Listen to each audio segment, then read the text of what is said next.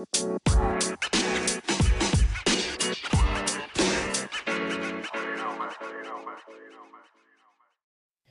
everyone, welcome to Flash from the Past, the podcast where I look back on the years 1990 to 2010 and review one game and one movie.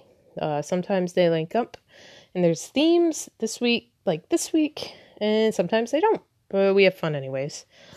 Uh, we have a very special week this week. Uh, Star Wars. Uh, instead of focusing on some of the better parts of the franchise, I took it upon myself to rewatch episode one and then play the pod racing game on N64 because that was the most exciting part of the movie. So the game can't be terrible, right? Guess we'll find out soon. But first, current events. NHL playoffs are in full force. I've got my wife watching and having fun with me. She likes to pick the teams uh, that have the best uniforms and the cutest boys, and I'm okay with that. um, it's been a lot of fun getting back into it. Um, we watched St. Louis and Dallas last night. We were going for Dallas, but uh, St. Louis prevailed. So maybe next year. Both my teams are out anyway. So now uh, I don't know who I'm going to go for. Hopefully, uh, Colorado beats San Jose tonight, though. Uh, I've been playing Borderlands Game of the Year edition still, having tons of fun with that. Uh, if anyone out there wants to play co-op, let me know. Um, I can definitely level boost you. I've already, I'm pretty high already. So, um, finally, wife and I started watching Veronica Mars um, at the behest of my wife. She loves the show, and I've never seen it. So after uh, she bugged me for a while, I finally relented um, and it's actually quite good. We're only two episodes in, uh, but it's grabbed me. It's got me um, excited to see where it goes. So I'm uh, pleasantly surprised with that. Uh, also, this week for comics, I picked up Ronin Island uh, issue three, and then we also have a little. It's like short novellas, short stories. It's called Final Fantasy 13, Episode Zero Promise. Um, it takes the 13 days before Final Fantasy 13 and it tells you what all the characters were going through. So I'm excited to read that. It's in uh, novel form, and uh, we'll see see how where that goes. I'm excited to learn more about the characters because um, you didn't get as much in the game as I wanted. So I think that's everything for current events, so let's move right into the movie of the week Star Wars Episode 1 The Phantom Menace. Uh, let's get some specs out of the way first. Uh, released May 1999. Budget was 115 million in 1999. That equals about 175 million in today money. And it made 474 million in the US and just over 1 billion worldwide. Um, to put in perspective, that's total Avengers did that in a week, I think. So it's pretty pretty crazy. Um, the trilogy starts. This trilogy stars Ewan McGregor as Obi Wan, Liam Neeson as Gon Natalie Portman as Padme and Queen Amidala, uh, poor little Jake Lloyd as Anakin Skywalker, and then even poorer Ahmed Best as Jar Jar Binks. Um, and probably the best live action actor in this one would be uh, Ian McDiamond, McDiarmid as Palpatine. Um, he is the only one that seems to have life in him, which is odd. Um, a few other notables are Sam Jackson as Mace Windu, Anthony Daniels obviously is the voice of C3PO, and Kenny Baker as R2D2, and Frank Oz obviously as Yoda. So some common people in there. Um, some of the movie uh, review scores from that time we have IMDb user scores gave it 6.4 out of 10. Rotten Tomatoes user reviews gave it a 59%, and Rotten Tomatoes critic reviews gave it a 54%. And I'm going to have to say I agree. Uh, back in 1999, I was in eighth grade, and our class was really good. We actually used to get a, do a lot of fundraising and stuff, and we had some extra money left over. So they took us on a field trip to the arcade and the movies. And this is a big deal because I'm from like a country town, and the movies was almost 40 minutes away. so we went to the arcade and the movies, and the movie that we got to see was Star Wars Episode One. Um, it was an awesome field trip, and uh, back then I actually really enjoyed the movie. Um, the pod racing was dope Darth Maul was mysterious and lightsaber fights were epic. Um, it had been almost 16 years since Jedi, and this was giving new breath into the classic trilogy that nobody ever really thought they'd get again. Um, the tech uh, used and the special effects for that day were pretty good, but even then, I kind of remember people complaining about young Anakin and Jar Jar. Um, it's just like this boy was going to be the mighty Darth Vader. Um, he was too sweet, too nice, too naive. Um, the complaints were warranted. And Jar Jar was too annoying. Like, why did we even need this character? Anyways, in my young mind, this was a perfectly fine movie. And I rewatched it a few times since, and I still didn't really think it was terrible. But this time, this time was different. Uh, the first thing I noticed was that the acting was actually really flat. Even with the greats, people like Ewan McGregor, Liam Neeson, and even Sam Jackson, it's they were all calm, and and no emotion was given at any time. And I know that that's supposed to be the Jedi way, but even Natalie Portman, um, who would go on to win an Oscar ten years later, seemed to be acting in a play and reading the script as they filmed. It was choppy. It was uneven. Um, plot points didn't really make sense. And you know that there's a part like the one of the better parts of the movie is when Yoda's like telling Anakin that he senses fear in him. And that was like the first time you could kind of see, yeah, you're right, I can see that and I can see how that can lead to the dark side. But it was just blah. It was like boring. And this is when the internet was first just coming around and being mainstream and it tore this movie apart. I remember that. Uh, both Ahmed and Jake actually were almost chased out of Hollywood. Um, just death threats and all kinds of stupid stuff. And the pressure that we put on actors to play what people wrote is incredible. I mean, they be- they did the best they could. Um, and for Ahmed, he wasn't even on screen. It was what the writers made, and I think the writers made that mistake. And I'll even go as far as to blame George Lucas for that character It was completely unnecessary. Um, anyways, how do you start a new trilogy, especially a prequel to a series that people hold so high? I don't think this could have done great. I think the expectations are too high, just like I think the expectations are too high were too high with the new one, the last um The Force Awakens. Now The Force Awakens actually did really good, people hated The Last Jedi. But I'm not one of those. Thankfully, this isn't a current events, a current movie podcast because we would have to dedicate hours to that. Um, but I think expectations are blown way out of proportion for fans for these movies. They expect way too much. They forget to just go and have fun. Uh, Palpatine and Darth Maul were the best parts of the movie and it was cool to see Tatooine. It's it's nice when there are callbacks or little things from other stories. So it, but it definitely jumps around story story wise, and it's almost nonsensical. Like what is happening in the Senate? Why do I care? Who's the Trade Federation? Like there's a lot of backstory that I don't know if you would have known if you hadn't read some of the books or like known George Lucas and what was going on in his mind.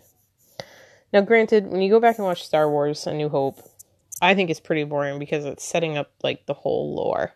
It's setting up everything. You didn't think there was going to be spawn this entire like generation, this entire fandom about it. So it's expected.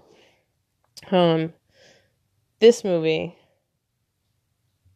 um Phantom Menace should have been action packed as far as I'm concerned. So do I like this movie? Meh. I gave it a 2.5 out of 5. The potential was there, but the the words carried no weight. It felt sluggish. It jumped too much. Um, the only thing about it good were the fight scenes. So I enjoyed those. Um, I did find a ranking of all the current Star Wars movies from Variety that was uh, published. So let's see what Variety says.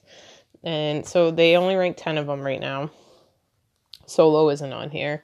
And obviously, um, Rise of Skywalker isn't on here.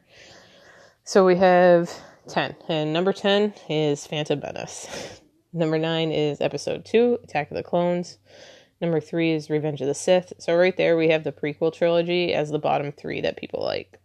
Um, number 7 is Star Wars The Clone Wars. It's the animated movie that spawned the series. The series is actually done quite well. I kind of want to watch it. It takes place, I believe, between episodes two and three of the movies. Um, number six is Rogue One, which I loved. I would have placed this high, placed it higher on the list. Um, number five was Episode six, Return of the Jedi. Number four is Episode seven, The Force Awakens. Number eight or number three is Episode eight, The Last Jedi. Number two is Episode five, Empire Strikes Back, and number one they have uh, Episode four, A New Hope. So, how do you relate? What do you think of that list? where will Rise of Skywalker land? And where would you put Solo on that? If you're like me, hoping for the best, we're going to go straight to the top.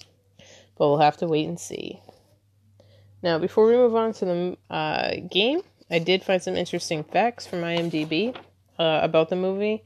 Um, so these are little trivia things. Um, I picked one, two, three, four, six or seven of the top ones that I saw that I thought were pretty cool. Uh, during filming, Ewan McGregor made lightsaber noises as he dueled. It was noted and corrected during post production. That's kind of funny. I love Ewan McGregor. So you can go find. Um, there's a couple interviews with him talking about being Obi Wan, and uh, they're pretty funny. So I suggest go go on YouTube check those out.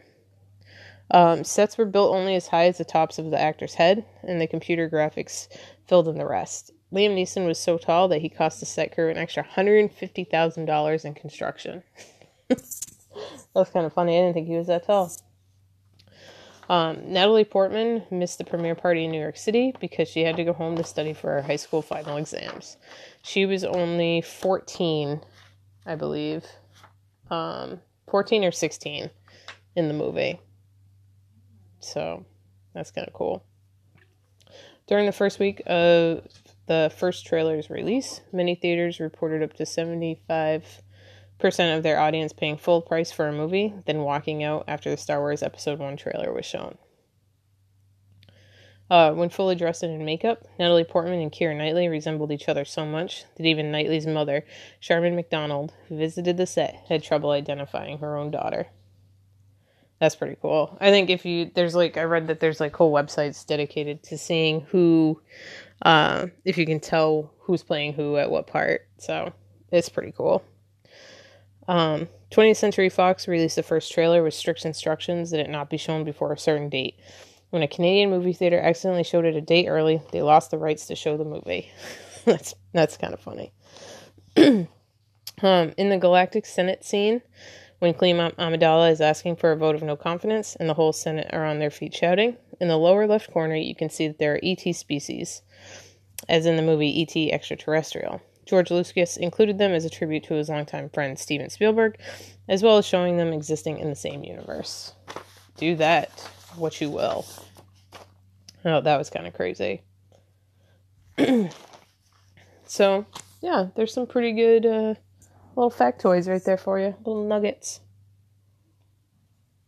All right, the game I played this week, like I said, um, it's basically taking the best part of the movie and trying to make it a game. I played Star Wars Episode 1 Racer. Um, this is a pod ra- racing game with the usual racing mechanics. Uh, it's published and developed by LucasArts Entertainment, released in 1999 on Dreamcast, Mac, PC, and N64. I played the N64 version, which probably the worst graphically, which is why I probably had the worst time. Game starts out and you pick a racer and ship combo. You can only play as Anakin with Anakin's ship and so on and so on. Um, and it's really only worth it to pick Anakin because his ship is the best overall by far. So once you pick that, you go start a tournament. There are three tournaments but don't even try to do the other two harder ones until you've completed the amateur one. Your ship isn't strong enough, and uh, you'll need to you need to win the amateur one to earn credits to upgrade your ship. The first two few tracks are fairly easy to get through. Like I had no trouble coming in first, but then like on the sixth one, sixth or seventh one, it inexplicably gets stupid hard. Um, the learning curve just skyrockets. I'm pretty good at racing games, and I couldn't even beat the amateur tournament. So yeah, it was pretty bad. Um, I couldn't figure out how to use Boost and had to Google it, and I still couldn't even do it. So maybe it was the version I played. I don't know. Graphically, and yes, I believe the N64 and PS1 era are horrible graphically. It's blocky and mud brown, and trying to follow the track, you're like, oh, let's go left. Oh, nope, that's a wall. I'm dead. It's just, it gets frustrating when you're trying to just go through the track. The controls were very simple for a 10 button controller. Um, a to go, joystick to steer, B to brake. And no, none of the buttons are boost. For boost, you actually need to wait to the little ball that tells you how fast you're going, turns yellow, and then almost quickly double tap A. And no, I never got that to work. Ever. It's very frustrating. so, based on the terrible time I had playing this, I'm giving it 2 out of 5. Just wasn't fun, but check out these scores from 1999. GamePro gave it a 5.5, 5 out of 5. What game were they playing? I want whatever game they were playing. GameSpot gave it an 8.4 out of 10, which is also very high. And Video Game Critic gave it an A. I want to know who was playing this and what version. Well, those were all N64 versions. I made sure to pick those, but I want to know, like, I don't know. Maybe maybe it was good back then, but maybe now it just doesn't hold up. But a five out of five, I mean, come on, like Final Fantasies get five out of fives. There's no way this is on par with a Final Fantasy game. So, anyway, let's move on to trivia. Let's get this out of our heads. Um, something cool I didn't even know until I saw this. Um, this is all from MobyGames.com, by the way. Uh, Greg Proops from Whose Line fame actually voiced the announcer in the movie, and when I read that, I could actually hear. I was like, "Oh, that's that's right. I did hear that." Um, and he does the announcer in the game as well. But I never even heard an announcer. Now that I think about it, yeah, I never heard one. That's weird. Uh, it was supposed to be Pod Racer, but the name was already taken, so they couldn't do it legally. Um, and speaking of never hearing the announcer, I did want to touch on the music, or lack thereof, I should say. Uh, for two laps of the race, all you hear is the pod sound. So you're just hearing like the engine revving the whole time. Super annoying. Then on the last lap, you get faint John Williams music.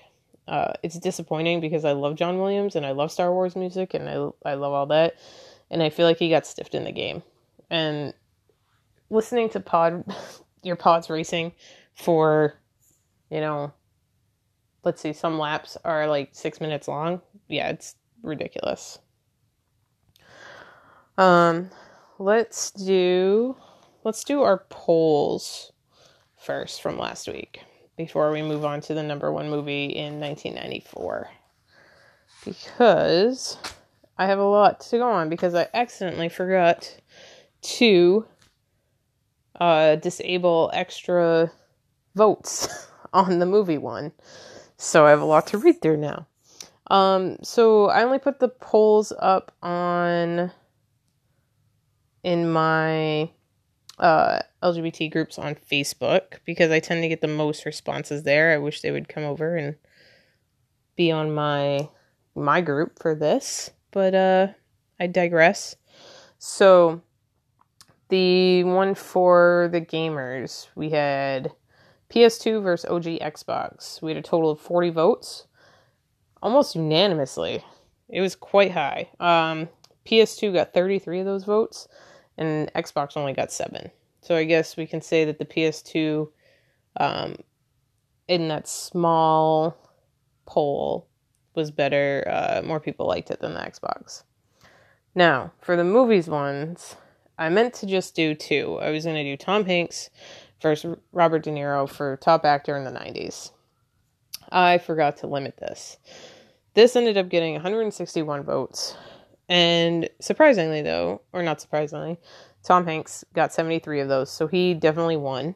Um, then we had 31 people voted for Keanu Reeves, 12 people voted for Robin Williams, 12 people voted for Robert De Niro, 7 people for Freddie Prinze Jr., 7 people for Leonardo DiCaprio, 7 people for Edward Norton, 6 people for Brad Pitt, two people for Denzel Washington, two people for Ryan Phillippe, one person for Sean Connery, one for Danny Glover, one for Dennis Quaid. I don't even can't even name a '90s movie Dennis Quaid was in. One for Ethan Hawke. One for River Phoenix, which I would put River Phoenix in the '80s category. I don't know if I would do '90s. Uh, and one for Mark Wahlberg. Uh, Mark Wahlberg, I would put more in this time period. Um, he's much more popular now, I think. It's not Marky Mark and the Funky Bunch anymore. So, yeah. Um, this week for polls, we're going to do. Let me see. Let me get my page here. Um, for the game one, we're going to do GameCube versus PS2. We'll see if PS2 can keep its lead and uh, be overwhelming. I'm just going to start putting it against everything and seeing what happens. Um, and then the movie, we're going to come back to that in a second. I'll give you the movie poll in a second because this ties into the number one movie, um, which is a little piece we do at the end. We Google the date and we say what was the number one movie on this date in a certain year. This year is 1994, and the movie is called With Honors. And actually, I own this movie. Um, it stars Brendan Fraser and Joe Pesci, and I've never seen it. Um, but the tagline or the synopsis kind of is uh, this Harvard graduate has his thesis. This homeless guy holds it hostage, and uh, the Harvard guy, who's Brendan Fraser, needs to do whatever the homeless guy, who's Joe Pesci, says in order to get his thesis back. So um, that's actually going to be our movie for next week. And then our movie poll for next week is going to be the better Brendan Fraser movie, Airheads or Encino Man. Now I know the Mummy outweighs all that, and uh, I love it. I love Brendan Fraser. I don't even care what you say. Fight me. Don't at me on that. Um, so uh, we'll see. We'll see. I haven't picked out the game yet. Um, if you know a game or you want me to play a certain game, let me know that brings us into our contact me. Um, you can email me at flashfromthepastpodcast at gmail.com. Uh, we're on Twitter and Facebook at flashpasspod. Join the group, join the games, join the party. You know, we have a good time. I enjoy it. Um, we're just, you know, having fun. And it's short, you know, short, short time. So uh, that does it for this week. Uh, catch up uh, with all of you on the flip side. And uh, let me know what you think of the Star Wars. All right? Give me your lists. I look forward to reading them next week. Thanks, guys. Later.